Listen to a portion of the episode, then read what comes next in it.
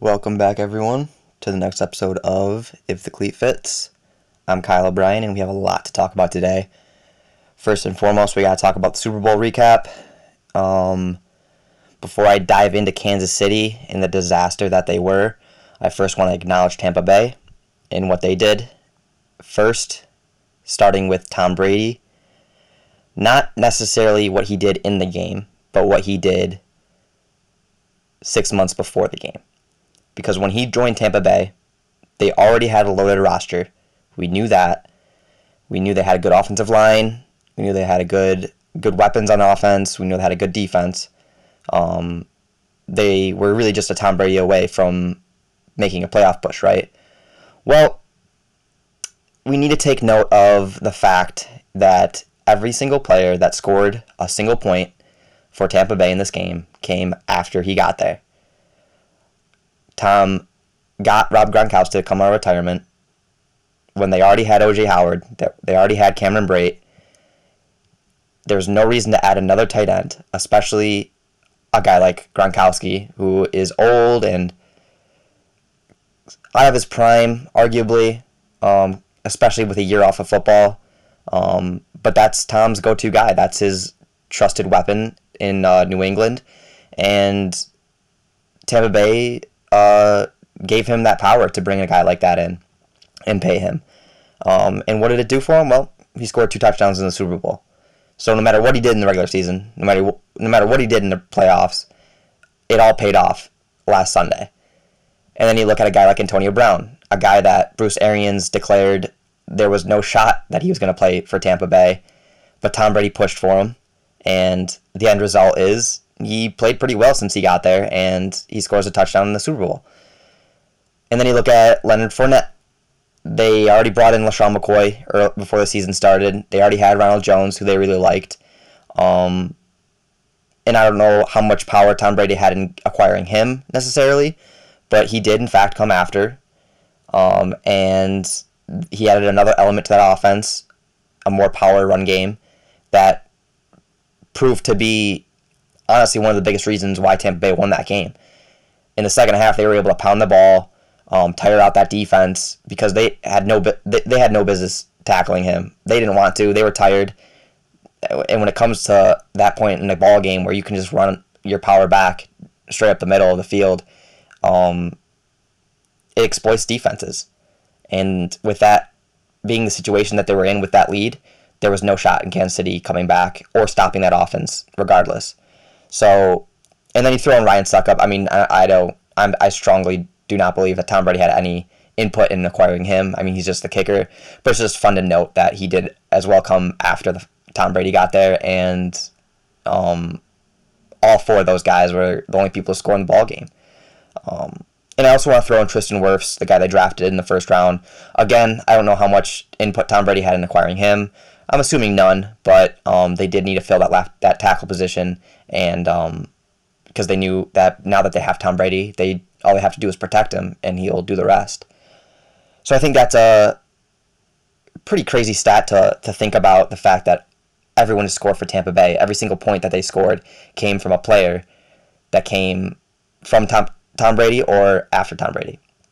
Um, the next thing I want, person I want to credit is Todd Bowles, the defensive coordinator. We talked a lot about him last week. Um, he is an absolute genius on defense. I mean, the fact that they were able to only bring their front four, because he didn't blitz at all in this game. I mean, hardly ever did he blitz, Patrick Mahomes, but they were able to, again, exploit a weakness that Kansas City had coming into that game.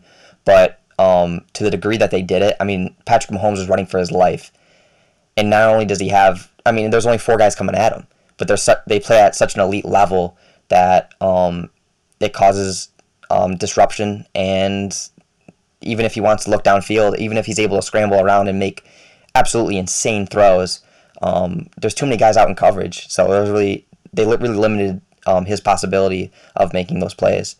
Um, with that being said, I want to credit Patrick Mahomes because that may be the greatest two interception, no touchdown performance I've ever seen out of a quarterback. I mean, if you just take the eye test alone, those throws were insane, especially the one where he was parallel to the ground um, and he was able to throw that ball in the end zone, his receiver in the face mask. the one where he scrambled left, did some spins, and threw the ball while getting hit um, to Tyreek Hill, hit him in the face mask in the end zone. I mean, he did everything he possibly could. And that brings me to Kansas City.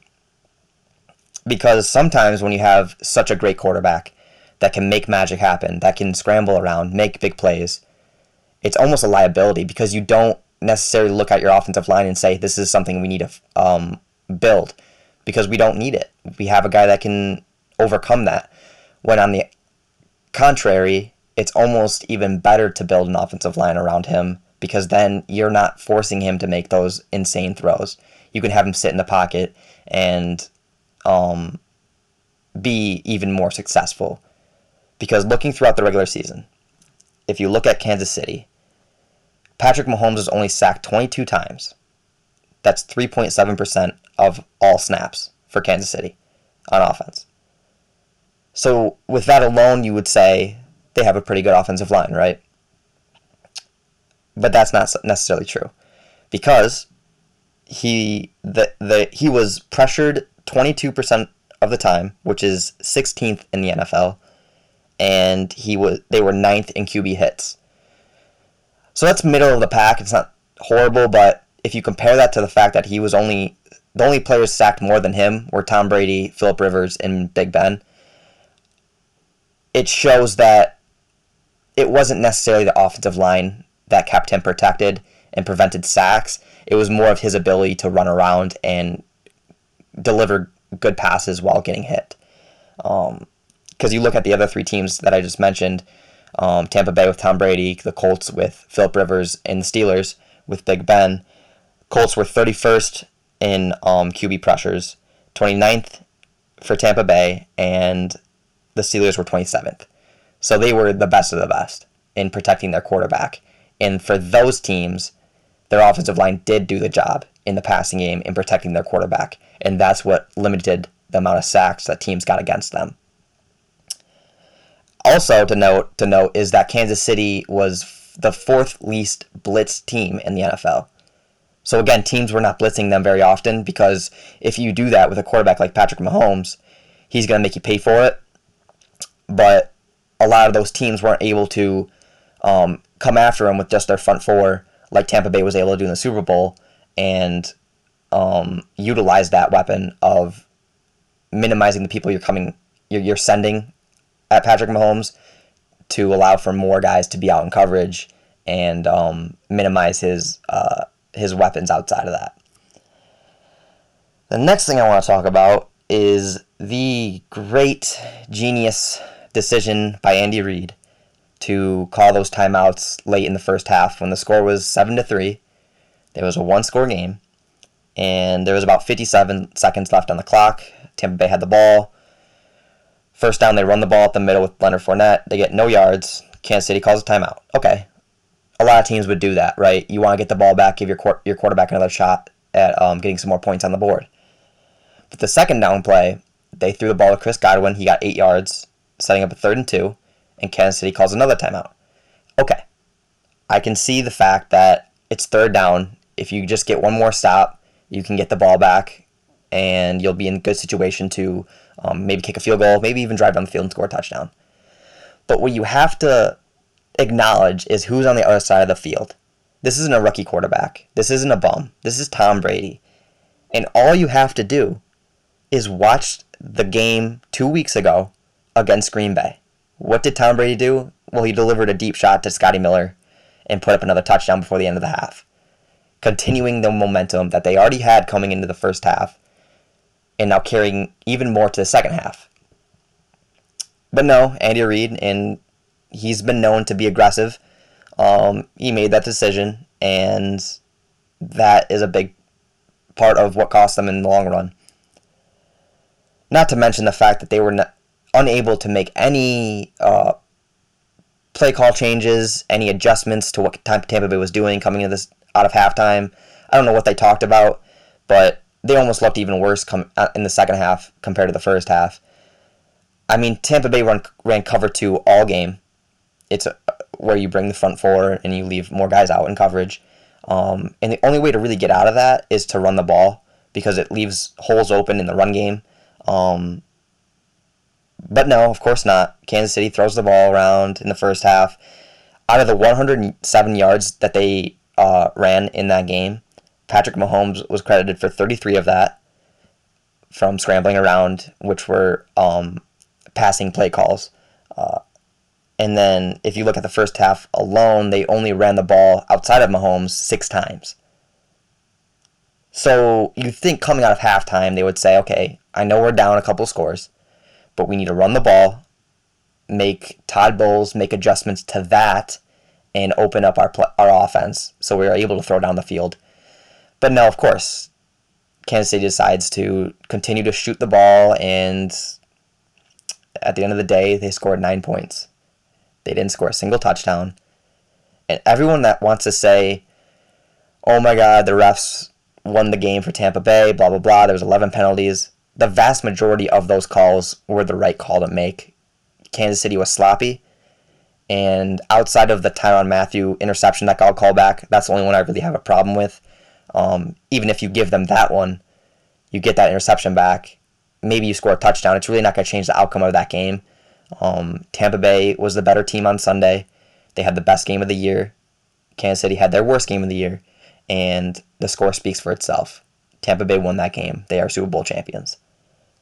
With all that being said, I want to acknowledge whether or not maybe these teams were overlooked or underlooked coming into this game. Because if you look at Tampa Bay, who did they beat in the playoffs? They beat they beat Drew Brees and the New Orleans Saints a team that is year in and year out in the playoffs, always considered one of the best teams in the NFL.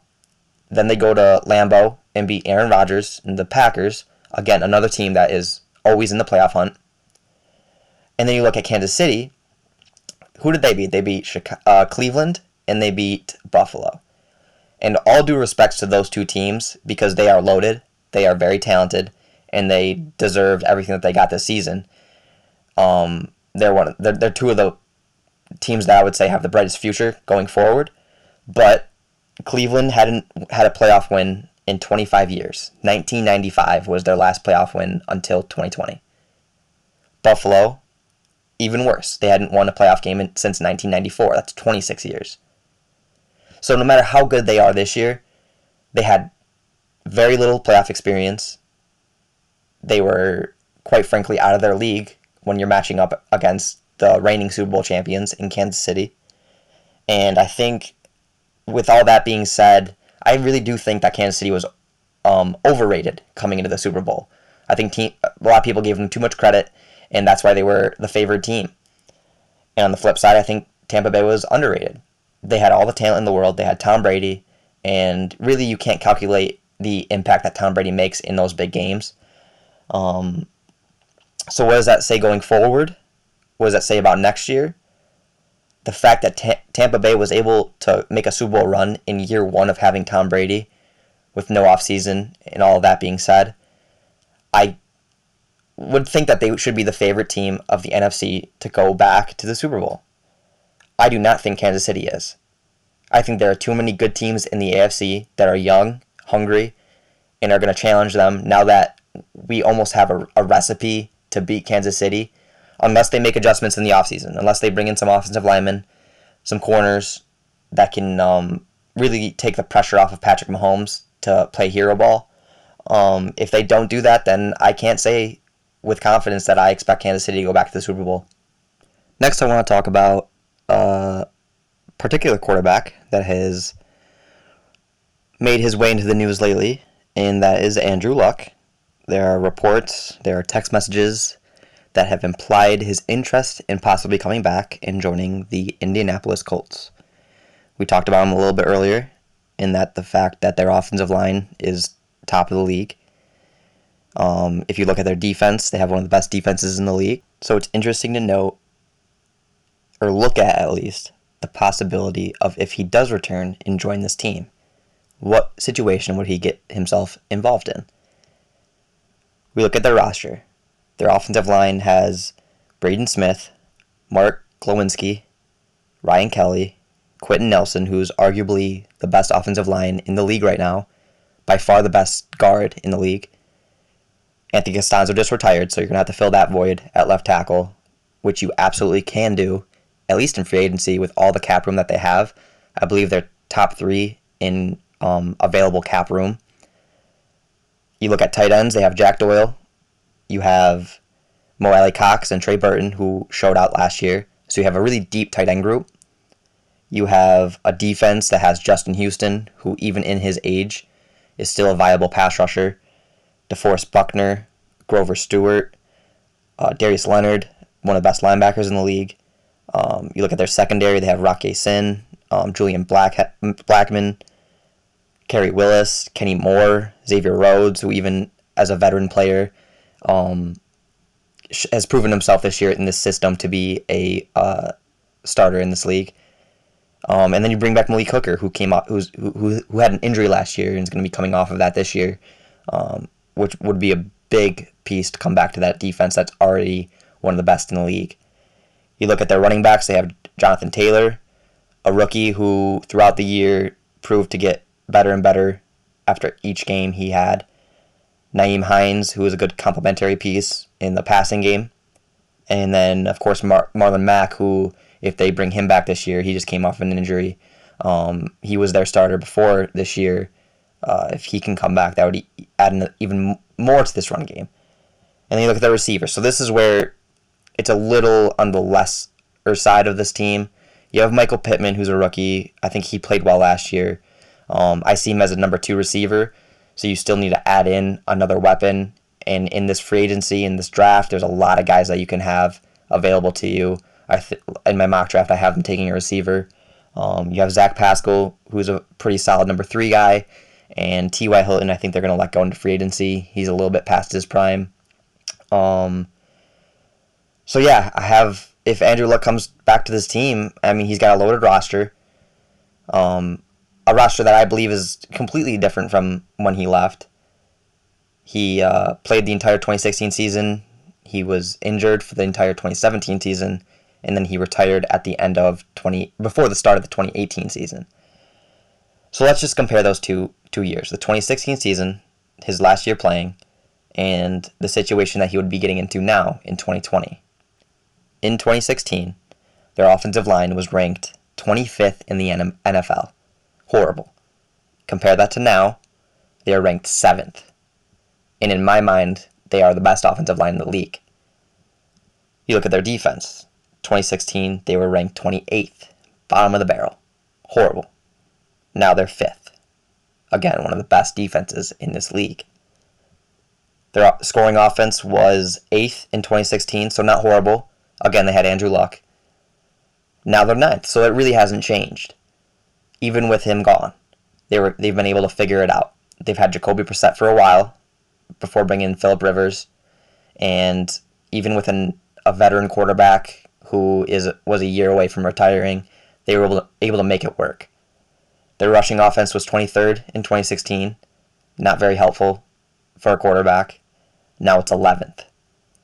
Their passing offense was 5th in the NFL in 2016, and now it's 11th. So a little bit of a downgrade there, which is completely reasonable considering that they had Philip Rivers. Um, I think he did a good job last year, but obviously that's not the answer because it didn't. They ended up getting bounced in the first round of the playoffs. So now you're you're Andrew Luck. You retired because your offensive line's horrible. You don't have a defense. You're really the only reason that that team was relevant um, for a few years there. You retire. You leave the situation. You're done with it, and this team has completely turned it around. They fired Chuck Pagano. They brought in Frank Reich. And I think this is really the perfect situation for him to come back into. And if it does happen, which I don't believe it will, I wouldn't put my money on it. But if he does come back, if there's any shot he does, where would that leave Carson Wentz?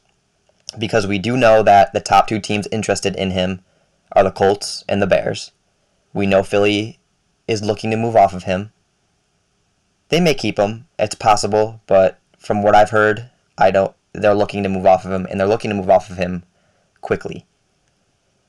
So if Indy stays, gets Andrew Luck back, maybe a third team jumps in here and makes an offer if they get desperate, if they really need an upgrade at quarterback. But I have him being left with Chicago. and they are there are three trade rumors that I've heard about, and we're going to look at every, all of them right now. The first one being Chicago getting Carson Wentz, and in return the Eagles get a 2021 second round pick, sixth sixth round pick, a 2022 third round pick, and Nick Foles. Now, I think Philly is looking to get at least a first round pick. I think they want two first round picks, which I think is too high of an asking price. I don't think they're going to get that. Again, maybe a team gets desperate, but as of right now, if they want to move off him now, I don't think that's the package that they're going to get in return. And in this situation, they don't get any first round picks. So I don't see this deal being made. But um, the second offer is Carson Wentz to Chicago. In return, they get a 2021 second round pick, a 22, 22 third round pick, Nick Foles, and Tarik Cohen. Now, this one's my least favorite of the three. Why? Because, again, they don't get a first round pick, and instead they get Tarik Cohen, which, if you look at Philadelphia, they have Miles Sanders, they have Boston Scott. The reason that they were so bad was not the run game, it wasn't their depth at running back. Maybe they can add another guy and it'll help, but is Tarik Cohen really going to be the answer? He's great in the receiving game. He's a good uh, change of pace back. He can punt return, he can kick return, he can do all that.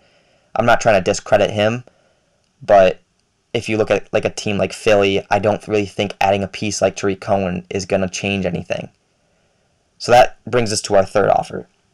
And in that one, we have Carson Wentz and a 2021 third round pick going to Chicago in return, they get a 2021 first round pick, so there's your first round pick, a 2022 fourth round pick, and Nick Foles. Now, this is the smallest of the packages that you're going to get, but you do get your first round pick. You still get Nick Foles, which in this situation, it would be his third tenure with the Eagles. He's had success with the team, with the organization. I think he can be a good guy to bring in and possibly start, mentor Jalen Hurts if they think he's got potential, um, which I think he does. Whether he's going to be their future quarterback or not, I think he has talent. And if this all does happen, something interesting would happen. The first overall selection and the second overall selection in the 2016 NFL Draft would both be in the NFC North. Jared Goff just got traded to the Lions, and if Carson Wentz gets traded to the Bears, it's just an interesting storyline going into the season. Because I don't think anyone would have predicted that those two guys, after getting drafted number one and number two overall, would be in the situation today. Last but certainly not least, I want to talk about UFC 258. So we're finally moving off of football. We're going to talk some UFC. The fight is tonight. It's got a great main card. Um, it's going to be interesting, exciting, and I want to break down for you guys my top five fights and my picks for each one. So we'll start at number five Maycee Barber, the underdog at plus 105 against Alexa Grasso, minus 125. My pick would be Barber. She, she's coming off of her first loss on her career um, last year. I think she's to bounce back in this fight and continue to be an up and coming fighter in the female division. Um, so I have her by second round knockout um, over Grasso. At number four, we have Maki Pitolo, the underdog at plus 145 against Julian Marquez at minus 170. He's the favorite, and he's my pick. I'm taking Marquez, not only because he gave me a shout out on Twitter a few years back, but because I think he really is a talented fighter. He's coming off of some losses, he's coming off of some injuries, um, and I think this is his time to bounce back from that and um, get back in the win column. So I'm taking Marquez by second round knockout as well. At number three, we have Ricky Simon versus Brian Kelleher. Kelleher is the underdog at plus 200. Simon is the favorite at minus 240, and I'm taking Simon by unanimous decision. I think these guys are both really talented. They're both veteran fighters. They've had a, a lot of fights under their belt. But after that Ray Borg fight, I think Simon really impressed me, and I can see him doing a lot more of that in this fight. Um, he's got more to his arsenal, and I see him coming out on top after three rounds. At number two, of course, we have Kevin Gastelum, the favorite at minus 220 against Ian Heinisch, the underdog at plus 180. Again, both of these guys are really good fighters. Um, I just don't think Heinisch is quite at the point of his career to have me um, with confidence say that he's a better fighter than Kevin Gastelum. Listen, Kevin is still one of the best fighters in the middleweight division. Um, he's coming off some losses, but if you look at those fights, I mean, one was the title match against Adesanya, which is a really good fight. Um, another to Darren Till. Till moved up to middleweight. Again, another really good fight. Um, it just didn't go his way in those fights. But that's not to say that he's still not a top three, four fighter in this division. And I think he's going to bounce back and get a win against Ian Heinisch. I want to say knockout. I really do, because I think Gastelum can do that. I just don't see Heinisch getting knocked out. So I have it by split decision going to Kevin Gastelum. And then at number one, of course, the main event Kamaru Usman versus Gilbert Burns. Uh, Usman, of course, is the favorite at minus 270. Burns is the underdog at plus 220. If you look at these guys' last five fights, Usman has beaten Masvidal, Covington, Woodley, Rafael, Demian Maya, all by unanimous decision, with the exception of Covington getting knocked out in the fifth round. If that went five rounds, it was going to be the same outcome. He's just had the ability to draw out these fights and dominate most of them. And I can see that happening again tonight against Gilbert Burns. I have a lot of respect for Gilbert Burns. His last fights, Woodley, unanimous decision. Demian Maya, again, those two guys, both on each resume, so you can pretty much cross those out. He did knock out Maya in the first round, but that was just a stylistic matchup, uh, mismatch. Gunnar Nelson, unanimous uh, Kunchenko unanimous, and then Mike Davis he submitted in the second round. So it's really not a bad resume either. But if you compare those two, clearly Usman has, has had the better fighters. He's wiped out the division, um, and I see him doing that again tonight. With all due respect to Gilbert Burns, I think he's an insanely good fighter. He's probably the second. Mm, I put him at fourth best in the division. Um, I'd still put Covington and Masvidal above him. Uh, I think he's a couple more fights away from perfecting his game, and um, I see him getting this title, being the middleweight champion down the road. But I just don't think today's that day. So uh, my pick is Usman, um, and if he does come out on top, what would be next? Who would be his next challenger for the belt? I got three picks. My pick, my personal pick, would be Jorge Masvidal. I think if you give him a full training camp, some months to prepare, and get a game plan to how to beat Usman, I think that fight would go completely different instead of just filling in a week before. Um, because really, he put up a fight the first two rounds. After that, kind of fell off, and Usman took control um, and dominated. But again, it was just one week. Masvidal got tired early on in that fight, which is a credit to not having a, tr- a full camp to prepare. Um, the fact that he was able to make that weight cut um, in just one week was insane. Um, so I want to give him another shot in that rematch. My probable pick would be Colby Colby Covington. If you look at their last fight, um, it was probably the biggest challenge for Usman. I think Covington has come the closest to beating him. Again, he got knocked out in the fifth round, but after that, he backed it up with a fifth round knockout against Woodley, um, something that Usman couldn't do.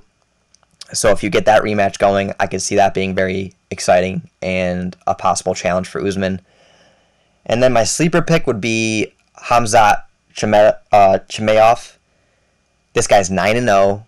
He has dominated his last nine nine fights. It hasn't even been close. My only knock at him is that he hasn't had a top 10 fight or a top 5 competitor um, to match up against. We haven't really seen him continue that with um, a higher level of competition. So I still think he's a couple fights away from getting a title shot. But if Dana White does give him the, the chance, I can see uh, I don't know. I think that would be a really interesting matchup. I don't know how he would handle Usman. I don't see how Usman what Usman would do to handle him. Um, so that would be my sleeper pick. And with all that being said, I cannot wait for the fight tonight. Um, I'll be watching. I hope everyone's watching out there. Um, and that wraps up this episode of If the Cleat Fits. I hope everyone has a great week. Hope everyone has a great night. And I will see you soon.